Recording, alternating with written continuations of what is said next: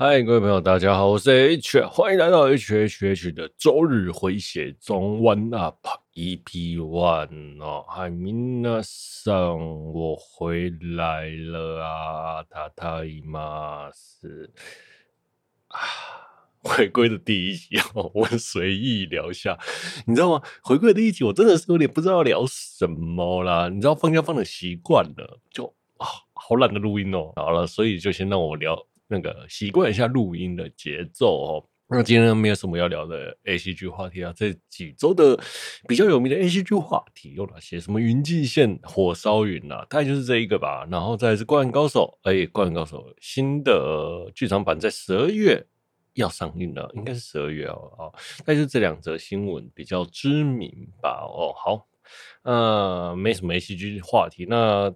心得呢？啊，要跟大家聊动画呢，好像也没。目前我现在是在看国青哦，所以重看的国青，我大概看了第一季看了第三次还是第四次了吧？啊，第二季大概看了第三次了哦。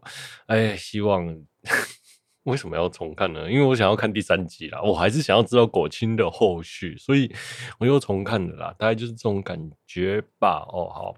今天没有什么 H G 话题，我就聊聊我自己都在干嘛好了。那我想这一集的节目可能会有些短呐。哦，好，呃，我开始休假，就上一次录了一百集之后嘛，然后就休了一个月。哦，原先我想说休一个礼拜可能就很多了，因为我毕竟是个工作狂嘛。然后想说，哎，哎，好像第一周可能就会开始回来上，回来录音跟大家聊天了哦。那结果没有想到，哎，一休下去就。好不想录音哦，我也不知道为什么哦，哎，就那种懒惰癌发作，你知道吗？人疲倦又没干劲，整个就觉得神神吼啊，真的千万要注意，保保重身体，不要染意了哦。我最近有一个朋友染意了，就是那个哎，那个我常听那个节目，那个你怎么整成这样的艾老大染意了啊？保祝福他保重身体呀哦，好。啊，讲我讲前面讲，我六月啊，就整个人很没干劲哦，啊，没干劲就算了，就什么事都不想做，然后喉咙又痛，然后我一度就怀疑我确诊，可是明明每周测出来的结果就是没确诊，可是我喉咙就是痛啊，到底是心理作用还是怎样呢？那疫情呢，现在也降温了，从六月一开始的高原期到了后面哦，现在大概是三万多吧，一开始高原期的时候是十九万十九万嘛，对不对哦？啊、哦，真的是，哎，我觉得台湾人看台湾真的蛮厉害的，在那么短短的一瞬间呢，就把疫情控制下来了。这真的是，我想应该是全世界最快把疫情控制下来的人吧。好像政府也没什么作为啦。认真讲，好像因为我们现在就是共存的状态嘛。那大共存的状态下呢？哎，就是要习惯病毒在身边。像我去打球，我也没戴口罩嘛。那去打了四支去打球，然后也都没有中奖，大家都没戴口罩，我也没中奖啦。反而 就是这样子。这会不会我真的是天选之人吧？哦，不会中奖的天选之人。OK，哦，那话说回来啊，那这个大家保重身体，然后就这样哈。好了，那我休假第一周呢，就像我讲的，哎，我真的不知道自己要干嘛。因为然后一习惯那个原本固定录音和固定打稿的时间空了下来，我就不知道要干嘛。那我想说，那我礼拜天都会看直播嘛，然后看 Twitch 的直播主直播。那那一天周刚好那个直播组没有开，礼拜天下午好了，所以就这整个时间空下来了，不知道干嘛。我真的是有点闲到发慌的状态哦。啊，那后来我就开始打电动了。那就第二周呢，好，好像开始习惯那个没有做 p a c k a g e 那也没有录音，不用写稿的节奏了哈。哎、好像也还蛮不错的啦。哦，然后我就开始玩了漫威的那个 PS 四蜘蛛人哦。那起先我为什么想要玩这个蜘蛛人哦？是因为。我就看那个，我看了 YouTube 的 short 短影片，诶、很多蜘蛛人，然后在城市摆荡的画面，然后配上 lo-fi 的音乐，然后就觉得哇，整个很秀。然后这个蜘蛛人真的有那个动作这么顺吗？模拟起来的感觉真的很棒，然后动作流畅啊，然后整个画面感就觉得好像是一个很悠哉，然后很 chill 的游戏，大概是这种感觉。然后想说，那我就找来玩一下好了啊，那。漫威蜘蛛人有两款，PS 一代和二代，一代是原先的红蜘蛛嘛，那二代是黑蜘蛛吼。呃，玩的是红蜘蛛啦。那我开始玩，我就会觉得，哎、这个其实动作比我想象中流畅。那吐司啊，在城市摆荡的控制也没有很难。我一开始也可能也想说，那可能在城市摆荡很难这样子。哎、没想到意外的简单哦，那整个游戏体验下来的感觉是相当不错的啦哦。我个人是蛮喜欢这款游戏的，无论是打斗，或者是摆荡，然后或者是剧情，然后或者是很多很多很多，我都觉得这款游戏真的是很厉害哦。难怪它被被评为是 PS 四的神作了。然后我我很喜欢这个游戏，原本想要第一集来聊聊这个游戏的哦，毕竟我一直都是那个我们是个 ACG 节目嘛，吼，对，那我一直没有 game 的部分嘛，动画、漫画游戏嘛，我一直没有。游戏的部分，那今天会加一些 G 的部，这一阵子会加一些 G 的部分，陆陆续续啦哦。好了，那这是玩那种自由度很高，这个游戏其实自由度很高了。然后在城市摆荡，然后逛逛外国的城风景，然后我觉得风景做的很漂亮，很赞呐哦。哎、搞得我都有点想要去弄台 PS 五玩那个漫威蜘蛛人二了哈。那个画面真的是可能 蜘蛛 PS 五的画面可能是真的比较好了哦。那另外一款。我那个 PS 四游戏玩完之后呢，呃，我大概就是剧情过完了，剧情真的很精彩，希望下一集下有机会跟大家分享哦。那再来就是我玩的是人中之龙哦，人中之龙零哦，那人中之龙零呢，就是人中之龙的系列故事最早开始的，其实就算是一代的前传呐。我没有玩过一二三四五六七哈，它总共出了七代，我没有玩过哦。我想说，我也不知道为什么就想要去日本嘛。那这款游戏有叫做。诶、日本街头模拟器之称的游戏啦，所以我想说啊，那我玩玩看到底是不是真的有那么像日本街头好了？哎，不玩还好，一玩就哇塞，真的是太棒了！这款游戏哦，就算哦，你没事开着它在那个新宿街头走来走去，你都觉得哇塞，很开心啊，因为很久没去日本了嘛。哦，那除了这个，它的视角，我觉得这是比较诟病的事。地方，因为它的视角是由下往上啊，所以因为我们一般人在散步的时候都是从诶、看正正前面和上面，所以我会一直很习惯的把视角往上抬，这是我觉得比较麻烦的地方，就一只手在动，在控制方向，一只手在控制视角，那我会习惯把视角往上这比较有像逛街的感觉啦。那再说《人中之龙》这款游戏哦，就是那个桐生一马嘛，哦，还有那个我们的真岛五郎，哎，真岛五郎吗？哦，另外一个主角我突然忘了，想不起来，就不好意思哦，请粉丝，请那个人中之龙粉不要来泡泡我哦。那这款游戏我真的是觉得很棒啦。那除了它打斗的画面好看，然后街景真的是做的太好了，然后，呃，它是一九。九零年的故事哦，嗯，其实还原了整个一九九零年的新宿和大阪的道顿崛。哇塞，嗯，我真的觉得，就算我没去过大阪，然后也没去过新宿啦，好，刚好这两个地方去日本的时候都没有去过哦，那。我就觉得，哎，那个画面真的是模拟的很像一九一九九零年泡沫经济前后的那个日本的状态啦，我真的很喜欢呐，哦，那现在还在玩呢。然后，特别是说，呃，除了它剧情写的很优秀以外呢，那它的、一些小小游戏支线故事都很棒哦。有时候你会，你你会在那边玩，看剧情看到一半，然后就叫你过一些小的支线任务，就小的支线任务过下去之后。你就开始又又沉迷在那个支线任务，然后你又忘记你要过剧情，但是你又会一直很想要看剧情，你知道吗？所以就会变成来来回回的，来来回回的纠结。然后有些小任小任务，然后像什么风化岛，还有它有一个经营地产，然后还有一个经营酒店的那个小游戏，我觉得都很棒哈。那我觉得最。让我不能接受的地方就是，它就是过两章，诶、譬如说一二章从真岛五郎，然后就会换啊，不，那个桐生一马就会换成另外一个主角哈，再过他的故事。那过两章又换回去原本的桐生一马的地方。我个人觉得这个故事真的是过得很不流畅，你知道吗？当我玩到一个高潮的时候，就要换到另外一个人的视角上、视点上，然后去叙述故事啊。那我觉得一开始这两个故事线是没什么交集的，但是后面有交集了啊。我个人是觉得这个交集是好的，但就。一开始，因为我没有玩过这个系列，所以一开始那个被中断感超级超级强烈的，导致我好像就是同生一马玩完那个两张玩完，我真的要快要可能剧情要高潮的时候，就要到下一个主角的试点上的时候，我就很不想切过去。好，那切完过去之后。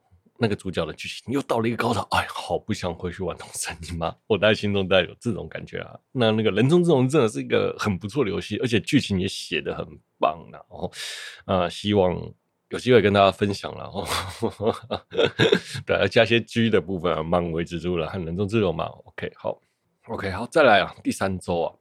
其实啊，就回要回归了嘛。那第三周原本想说，那就开始来录音好了。那就有种收假症候群，你知道吗？然后那一天早上哦，就我舅舅来我家，然后跟就是还有阿姨，哎，我们就一起喝酒，然后我喝到烂醉，不要说没有烂醉啦，就是喝完就是睡觉了哈。从中午喝喝到大概两三点哈。那三哎三四四五点四五点哦，那喝完就去睡觉，就一觉睡到天亮。所以礼拜天我也没录音啊，那我也没有准备稿子啊，就是这个样子。OK。哦，讲到这个没有准备稿子的部分也很尴尬啊。像我说我要换 OP 音乐嘛，然后还有一些结构的部分，嗯，我都没有做啊。那真的是，哎，这种人一放假后，真的 就是不想做，整个人就懒散了起来了。特别是哦，你知道我看到那个我的后来数据，就还有人在看听一些以前的集数，我觉得哇塞，真的是太可怕了吧。然后。哎、我每周三都会更新嘛，哈，那每周三我就发现，比如说这几周、这四周，每周三都会呈现一个数字往上起伏的状态，嗯，对，就是可能有人会点进来这个节目，然后看一下我们更新这样子，啊，谢谢你们哦，对，我就是没有更新，不好意思，我懒散，我该死，好了，那第四周也就是想说专门继续修啦。啊，就像哎。好了，就算很少人听嘛，但是还是有，就我讲，还是有人想要听嘛。虽然没有人给我 feedback，哎、欸，对各位朋友呢，欢迎呢给我个留言或者是什么之类的哦，鼓励一下我，让我有那个做下去的动力吧，好不好？哦，对，给我个 feedback feedback，告诉我之后这些不是爬虫，这些是真的人在听，好吗？哦啊，但是一想到啊。好了，真的有人在听啊。那我想，我还是想要跟大家继续闲聊下去，然后去主持这一个节目。然后虽然每次准备都很辛苦，那每次聊跟大家分享这些事情呢，分享讲的顺的时候就觉得哎，心情还不错啊；讲的不顺的时候就哎，心情难过。那这种起伏呢，嗯，就这样吧，起伏就这样。好了，那就像讲了，从一到一百集把口才练好嘛。我觉得口才没有很好，那所以呢，我还是继续持续的继续练吧。对，就大概是这个样子。因为当初我在发牢骚也好，那当初没事的背景音乐 BGM 也好啦。虽然声音，我觉得，哎，讲到这个声音呐、啊，哎，我觉得录节目哦，最最最最最最好的优势就是哦，声音要好听哦。无论是 VTuber 或者是 Podcast 哦，声音好听就先赢了一半哦。像我在看很多 VTuber 啊，哎，真的是。如果声音不好听，我可能马上 转掉了啦。那 Podcast 也是啦。好啦好啦，这些就是根本就是废话啦，就跟大家闲聊一下。OK，我们休息一下。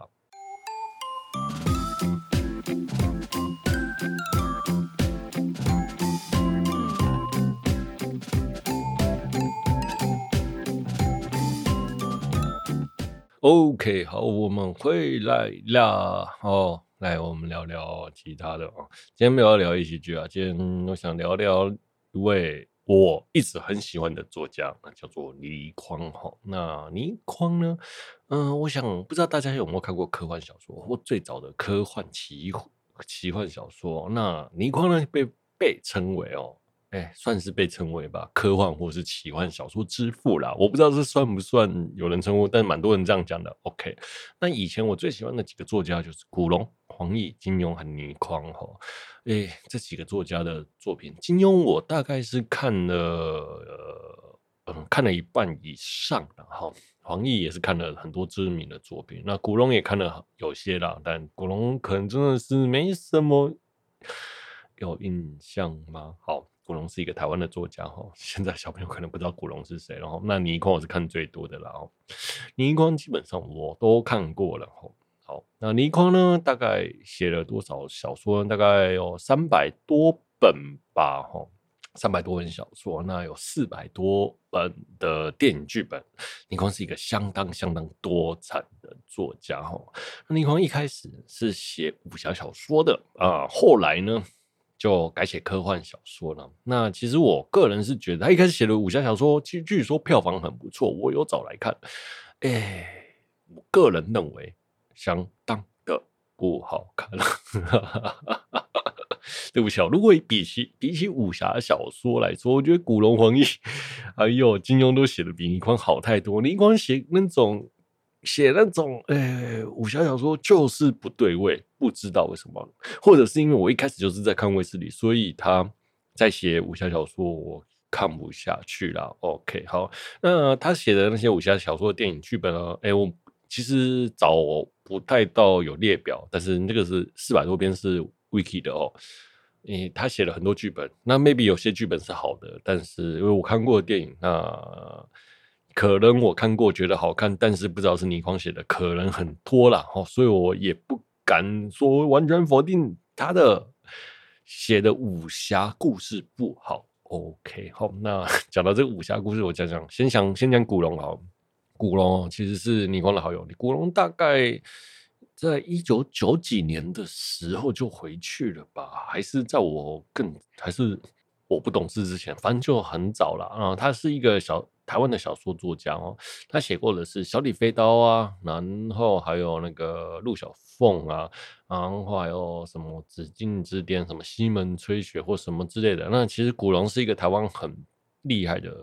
武侠小说作家哦，那古龙呢？好像是因为刚来过世喝酒还是什么之类的，我没有去细查了哦。那但是古龙跟倪匡的故事，就是古龙跟倪匡是莫逆之交啦，因为很年纪相当，你知道吗？古龙死的时候，他飞来台湾，然后奔丧，然后他难过到当天就是那一阵子喝酒喝到。来奔丧喝酒喝到吐血，这样送医院的，啊，这是呕心沥血的友情啊！那其实他在他的小说里面有提到这些这些这件故事啦。OK，好，那他是古龙以前古龙的好友了。对了，哎，这古龙小说真的也很好看啊，认真讲哦哦，再来，那再来还有讲了武侠故事嘛？就是以前的小说其实都是在报纸上连载的。最早就是从香港开始比较多在报社连载嘛，然后就像我们讲的金庸啊、古龙、黄易啊，都都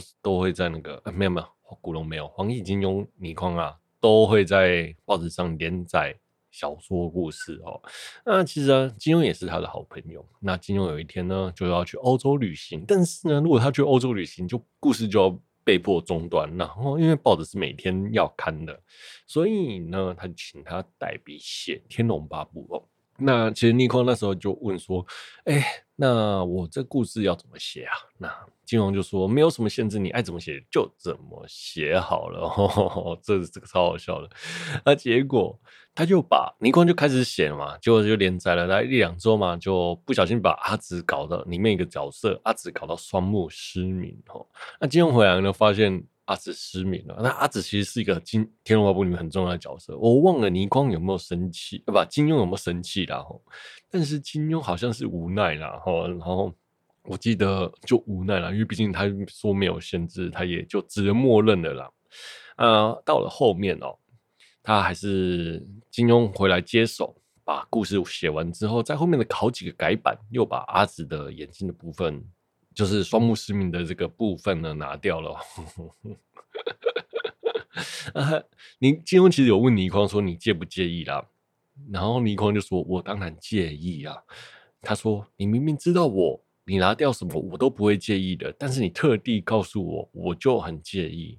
对吧？你就不把我当朋友？倪匡大概是那时候是这样说的啦。哦，好，在倪匡啊是一个金庸迷啊，那他也写过很多的金庸小说评论，也集结成册，大概五六集吧。哦，但那个书名叫做《金庸》，那么倪匡看金庸小说系列。好，我没有找来看过啦，哈，就这样。倪匡写的东西真的太多了啦，我这要看看不完了。那我大概看了多少本哦？倪匡的卫斯理系列我全看完了啦。那能找得到的我都看看完了，就是倪匡卫斯理系列我都看完了。我确定每本都看过，很难呢、以前那种不是像现在网络啊，随便按一按就有了。以前是那种你要去租书店一本一本挑，然后你又买不到书，然后你要把那书看完，是很难的一件事情哈。所以倪匡的卫斯理系列、袁振侠系列、倪匡卫斯理系列，我应该是几乎看完的啦哈。我不敢说，因为毕竟时代有点久远，我不敢说有缺点看完，但是我真的有看完百分之九十九了。好，那袁振侠系列呢，我也是看完百分之九十九吧。那像比较另外其他的主角，像罗开呀、然后亚洲之鹰罗开，诶、浪子高达，年轻人和公主，非人协会这几个故事，我就没有，因为。进书的租书店比较少，那是个租书店的年代，然后一本一本租嘛，然后没有人看，那我就没有看到这些书，我就没看到，没有早期过。那到了后面，网络越来越发达，其实很多网友都会把那个内容放上去了。我因为不太习惯在电子商品上看这些东西，所以我也没有特地去找来看啊。毕竟，对啊。时代也过了，那我也没有那个耐心看那么多字，对，大概是这样哦。那其实因为你看习惯了现旧式的小说哈，它的起承转合的脉络写的比较详细啦。现在来说的话，以倪匡来说，可能就比较用字现代叙述的完整。但是你像轻小说那种一句一句的对白，我就很难看得懂，或是看得下去，大概是这样子啦。哦，那如果说倪匡算了好读的现代小说的话，我觉得金庸根本就是文言文呐。现在小朋友应该都没有人在看金庸了吧？我在想哦哦，然后了，那回过头来再继续聊，倪匡很讨厌共产党哦，他在他的小说里面有讲到很多次呢，他也没被清算，然后在。诶、去他一阵子搬去了旧金山，后来又搬回香港，他也没被清算吧？哎，对，真的是运气很好了哈。然后倪匡真男人啊，他很风流哦。那、在那个光碟不是很容易弄到手的状态，他手上有上千遍的情色光碟哈。那倪匡就说：“哦，哎、我同日本人不熟啊，但是同 AV 女星好熟啊。那这广。”俄语广东话了哈，那他也有讲过，皇帝啊要一个后宫才能有那么多妃子，但是我只要有一面墙，我就有那个大千世界，然后就是比他多。他又讲了一个字里面，但是我后来在做这个这一集找不到那一句话了，就这样吧。好，在某一某一集的某本书我讲过了。OK，哦，再来，那我看最多小说的人呢，作者大概就是倪匡了。就像我讲的。哎，卫斯理系列我几乎是全看过了哦。倪匡呢，他也是我年轻时候影响我最深的人了啦。啊、因为那时候很迷恋倪匡，所以他的小说我都看过了嘛。那我也尝试着写小说，运用第一人称，就他常用的写卫斯理的手法来写小说。好，呃，小说在网络上，哎，有想要找的人就自己去找吧，也没必找的。到我找不到，但是那时候我去投了几个奖，然后有得过奖了哦，但是没有一直持续的写下去，就这样哈。也有 cover 倪匡的类似的形式去写小说啦。OK，那因为倪匡的小说，然后让我大量的阅读中文啊，那我的中文程度那在那个时候大幅的提高，应该是我高中的时候哦，那在四技二专的联考啦。那因为就像我讲。我的中文能力大幅的提高，大概我考了两次嘛，哦，嗯，哎，大概第一次我那时候联考应该是九十八分吧，第二次好像是九十六分嘛，大概忘记哪一年是九八，哪一年九六，反正就是分数很厉害，差只错了一题，大概是这样。哦，所以那时候我很感谢倪匡了，就是因为他，然后让我对中文有很多认识，但是现在好像。还给倪匡了，堪倪匡也堪称我的中文老师吧？我在想，哦，国文老师啊，哦，对了，我哎，真的那时候国文只错一题，没有满分是蛮可惜的啦。那这个世纪的专联考，我不知道大家对这个有没有什么想法了哦。但是这个分数，嗯。是蛮厉害的啦，那你应该想说，你国文考个九十几分，其他怎么没有上什么第一志愿或第二志愿，对吧？哦，我考了两次，我操，我考了两次哦，哎、四级的专联考嘛，考专一专的，然后英文、数学、国文嘛，呃，我的部分的话啦，是有三科接近满分，有两科分数蛮差的哦。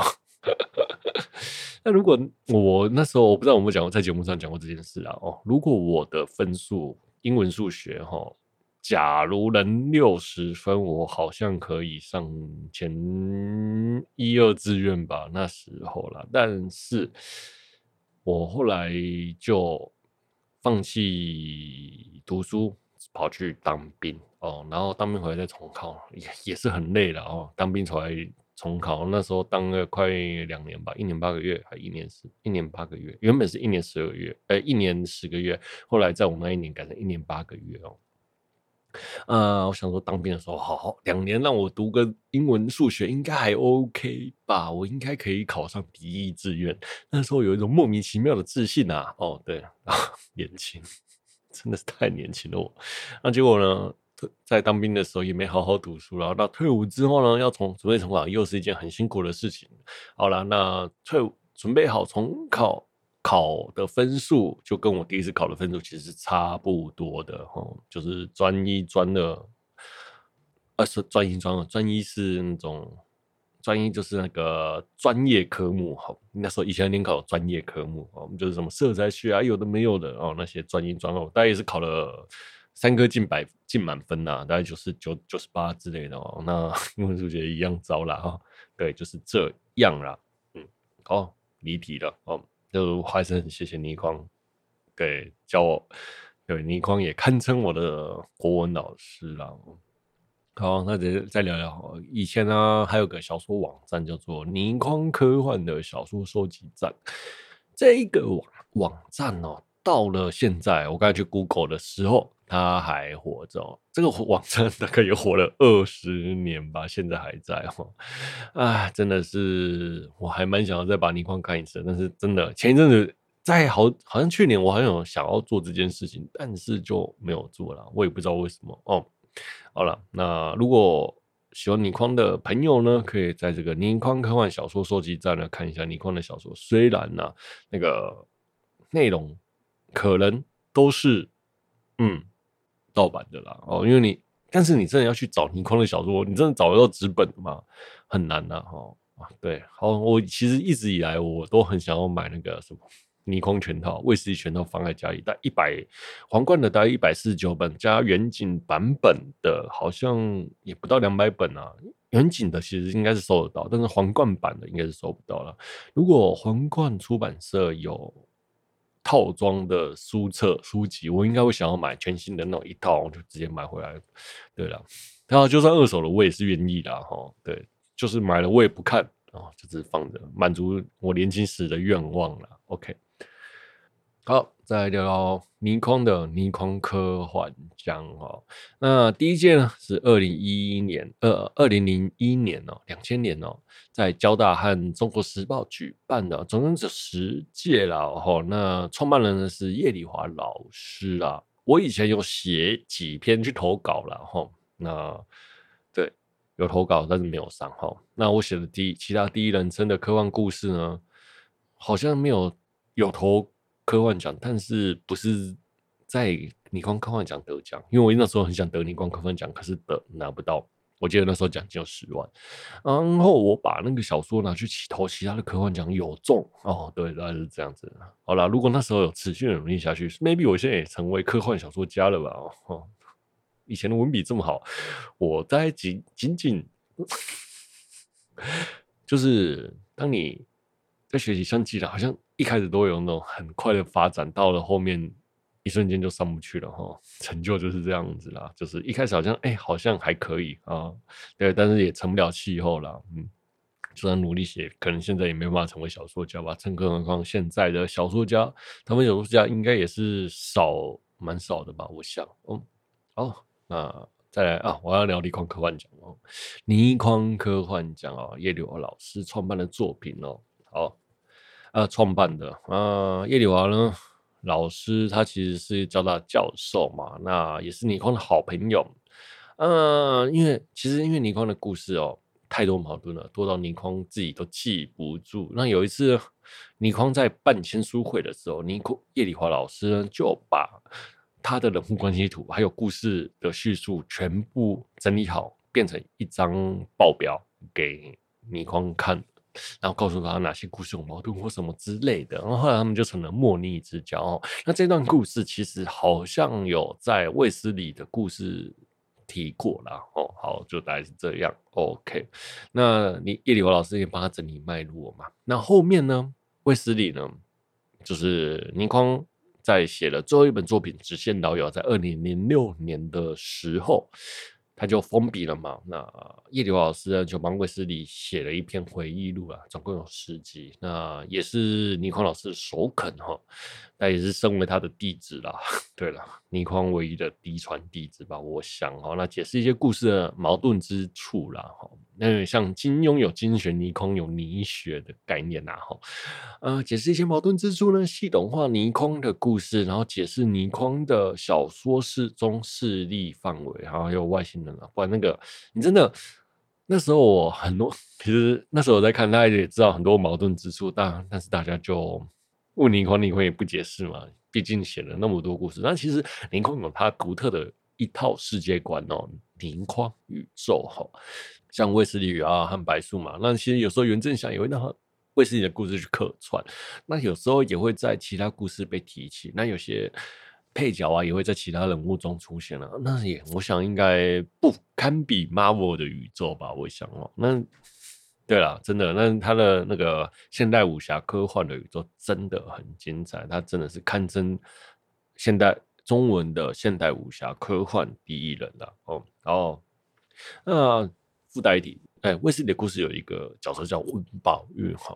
温宝玉其实是出现很早期的角色了。那后来就后来有点像是把叶刘华老师当做原型角色去写温宝玉了，好像是这样，或者是另外一位角色叫做陈长兴后，大概是这两个角色吧。哦，如果我没有记错的状态下是这个样子。OK。再我们聊聊改编的戏剧哦。那改编的戏剧，倪匡其实很多时候被改编的戏剧啊，像什么很多系列，然后聊聊，顺便聊聊一些系列哦，像袁振霞系列哦。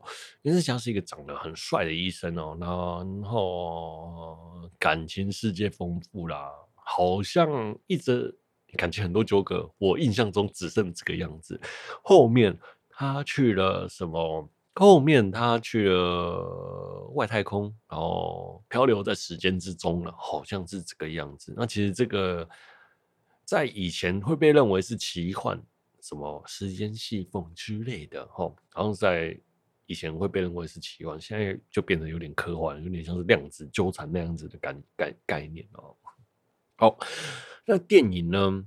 袁振霞这个角色有一部电影叫做《卫斯理和袁振侠》，这部电影。是卫斯理诶、系列，就是倪匡写的小说里面改编最好的一部作品了、那袁振侠是用钱小豪饰演的、那我真的觉得这部作品真的很好看。那其他的改编出来的卫斯理、袁振侠有的没有的系列都亚洲之星，反正都有很多改编成电影或什么之类的，我都觉得是分作，没有一部能看的。对不起。就这样，但是这部因为卫斯理和袁振侠是我觉得最棒的。那卫视中文台好像最近还还有，应该还是都会在播啦，陆陆续续这部也二三十年了吧，我想哦。好，那袁振霞这个角色，我觉得最适合他就是黎明了哦，黎明最适合袁振霞了。好，OK，好，那他有一些其他作品，像。亚洲之音罗开，亚洲之音罗开呢，我就觉得这个角色很适合许冠杰哦。样子高达呢，就是周润发。那我们的卫斯理呢，大概就是刘德华啦，哦，就是刘德华，没什么好选的哦。OK，哦，好，这边聊一下。诶，那像这些，我刚才前面有讲，他写写的小说概念就很量子纠缠吧？他其实在一九八零年就写出这些量子纠缠的概念故事，很高能然后高能这个形容词到底应该是对的啦，哈，就是很能量派，哈。那现在这个能量派呢，就有点像是量子纠缠那些那一方面的科幻故事，而不偏奇幻，哈。但是在一九九九一九八几年、九零年到两千年上下啊，啊，到二零一零年前面，在能量这件事情上都不会被认为是科幻，而被当作是奇幻。所以倪匡一直被人家说是不是科幻小说，它是奇幻小说。那我觉得啦，倪匡是奇幻小说，OK 啊，Fine。那科幻小说，OK。fine，但是我觉得它是个好看的小说啦。无疑，它在华人的世界上，它一定是在科幻或奇幻小说上的翘楚啦，或是基石这样子讲吧。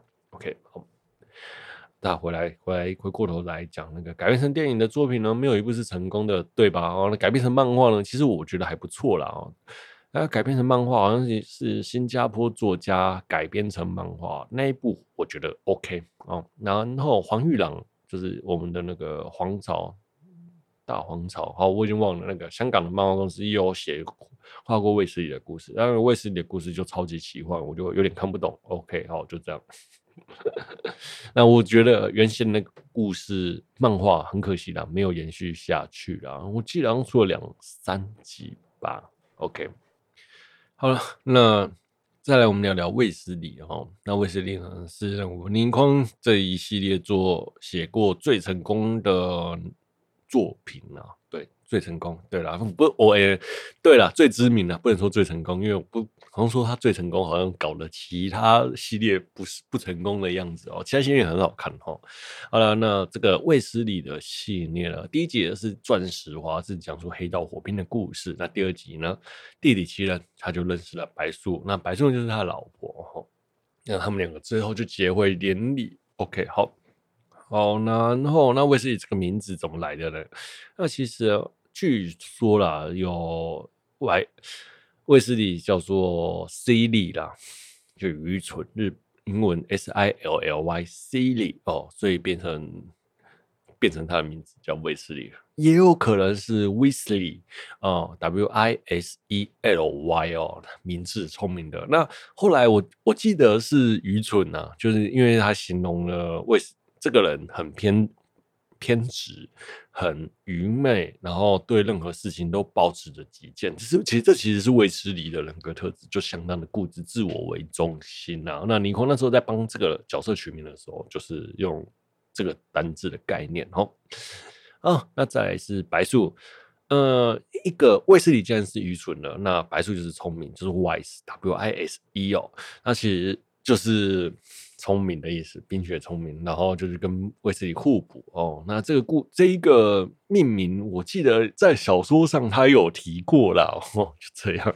这个因为这真的剧情真的是不太记得，都二三十年去了哦。我还是很喜欢倪匡，但是你说要我坐下来好好看一本小说，我看卫斯理系列我可能看不下去了哈。不是看不下去，可能没有那耐心，但是在。某些前一阵子我还看了卫斯理的呃倪匡的短篇故事啦，我觉得很好看呐。哦，好，好了，那我像我讲的剧情真的不太记得了，但是啊，我大概还记得哪些。就是看过我文章的朋友都知道，或是熟悉我故事的朋友都知道，我自幼啊受过严过严格的武术训练哦。那我跟池长信呢有什么过命的交情？那这故事又是后话了。那我熟悉各国的语言，这个非洲部落的厨语哦，自然是难不倒我的啊。嗯，我在我家的客厅呢，又遇到了来的客人呐、啊。然后这个客人呢，又是我不认。认识的人，然后要交代我一些事情，我在就记记只记得这些概念呐、啊。OK，就是他很常惯用那些梗吗，或是句子。我真的有时候自己也会熟知我故事的朋友就知道，就是有点在玩卫斯理梗啊。这个卫斯理梗真的是要老老人梗啊，老人梗。OK，好。那卫斯理啊，其实他是一个第一人称的传记故事啦。就像我讲，他是一个现代武侠的先驱啊。那他其实故事是从一九九零年清末民初哈，卫斯理小的时候，然后那种受私塾教育的那个状态，拜师。这个扬州封盖金二哈，然后后来就去，我忘记他是去哪读书了，日本还是英国还是哪里哈？呃后再来就是去游历世界，经历世界各国的语语言。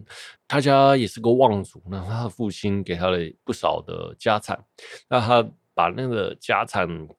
给一个经纪人管理，好，那经纪人帮他开了一间公司，从此过着富裕又不愁吃穿、冒险者的生活，然后结识了一堆富豪，这样子哦，所以他永远都不收钱呐、哦，好，好了，那再来，那像我觉得他一开始其实比较偏现代的武侠冒险故事哦，那像现在的武现代武侠冒险的故事。真的好像没有什么好的故事吧？我想，我真的找不到什么太太好看的现代武侠冒险。那一开始是现代武侠冒险，那后面就慢慢加一些奇幻的部分。啊，变成奇幻故事。那中期开始有外星人出现哦。那中后期的时候，因为卫斯理年纪也越来越大了啊，没有什么外出冒险哦。很多集呢，就是坐在客厅，大家讲讲话，就把故事结束了哦。那但是这故事也是很精彩的哈。那到了后面，越来故事的，就是卫斯理整个系列的后期，那故事啊越来越有那种量子纠缠啊，或是灵魂，或是高能的高高级能量的那一种感觉。呃，或者时间啊，或者什么之类的，然后这样子的概念的东西出现，那时候也才一九九零年，还 没有两千年上下了。两千年上下，那时候其实倪匡就已经超出了华语的科幻思想很高一阶了哈。但是那时候我们都觉得倪匡就是在胡乱，就是奇幻，而不是科幻。但是到了现在，你回过头想，倪匡他那时候讲的东西都很科幻啊。现在都觉得哇塞，他真的很厉害，写出的小说是超越了那个时代的十年了哦。那我随便讲一，嗯、像天能啊，天冷最近有一个诺兰的天冷，其实那个作品，电影作品就整个剧本写的超像倪匡的哦。真的，如果你很熟知倪匡的朋友们呢，应该就听得懂我为什么会这样讲哈。对，我也很难举证说到底哪里像倪匡哈。对，对不起，但是他真的写的很倪匡啦，该怎么说？那种能量感吗？或者故事的悬疑感吗？或者是铺陈感吗？我觉得都很倪匡啊，真的，真的，真的，天人真的是一部很倪匡的作品哦。但是那个诺兰绝对不知道倪匡了。OK，好，再来。那卫斯理作品的第一集是钻石花嘛？那最后一集呢，就是只限老友了。总有多少部作品呢？好像真的没有人有一个正确的答案，因为我上网查了一下，哎，好像每个人对他作品数量的定义都不太一样了。哦。对，所以就没有个正确的数字了。哦，对，因为有些作品可能因为太多或者散落在外，又是很多作品有些伪作哦。哎，倪匡，因为大家很喜欢倪匡，所以就。我之前以前在 PPT 上有看过好几篇伪作啦，大概十几来篇吧，哦，就连我自己都写过了。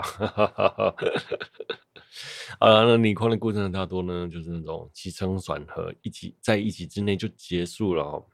那故事一开始那是平凡日子，然后有人找上了，然后找上门，看遇到卫斯理，然后不相信他的能力，那最后呢，卫斯理就会给对方好看。那好，后面呢，他就半推半就的接受了故事的委托人的委托哈，然后他就办调查。接着下来剧情就会急转直下，卫斯理感到挫败，找到线索，那故事故事就会开始走向结局，然后结束哦。这是卫斯理的起承转合的部分呢，大概一百一两百集故事都是这样子啦。哦，但是看到一半，我们大家都会猜到结局，但是其中哈那发展确实很意想不到，就是我觉得倪匡很厉害的地方啦。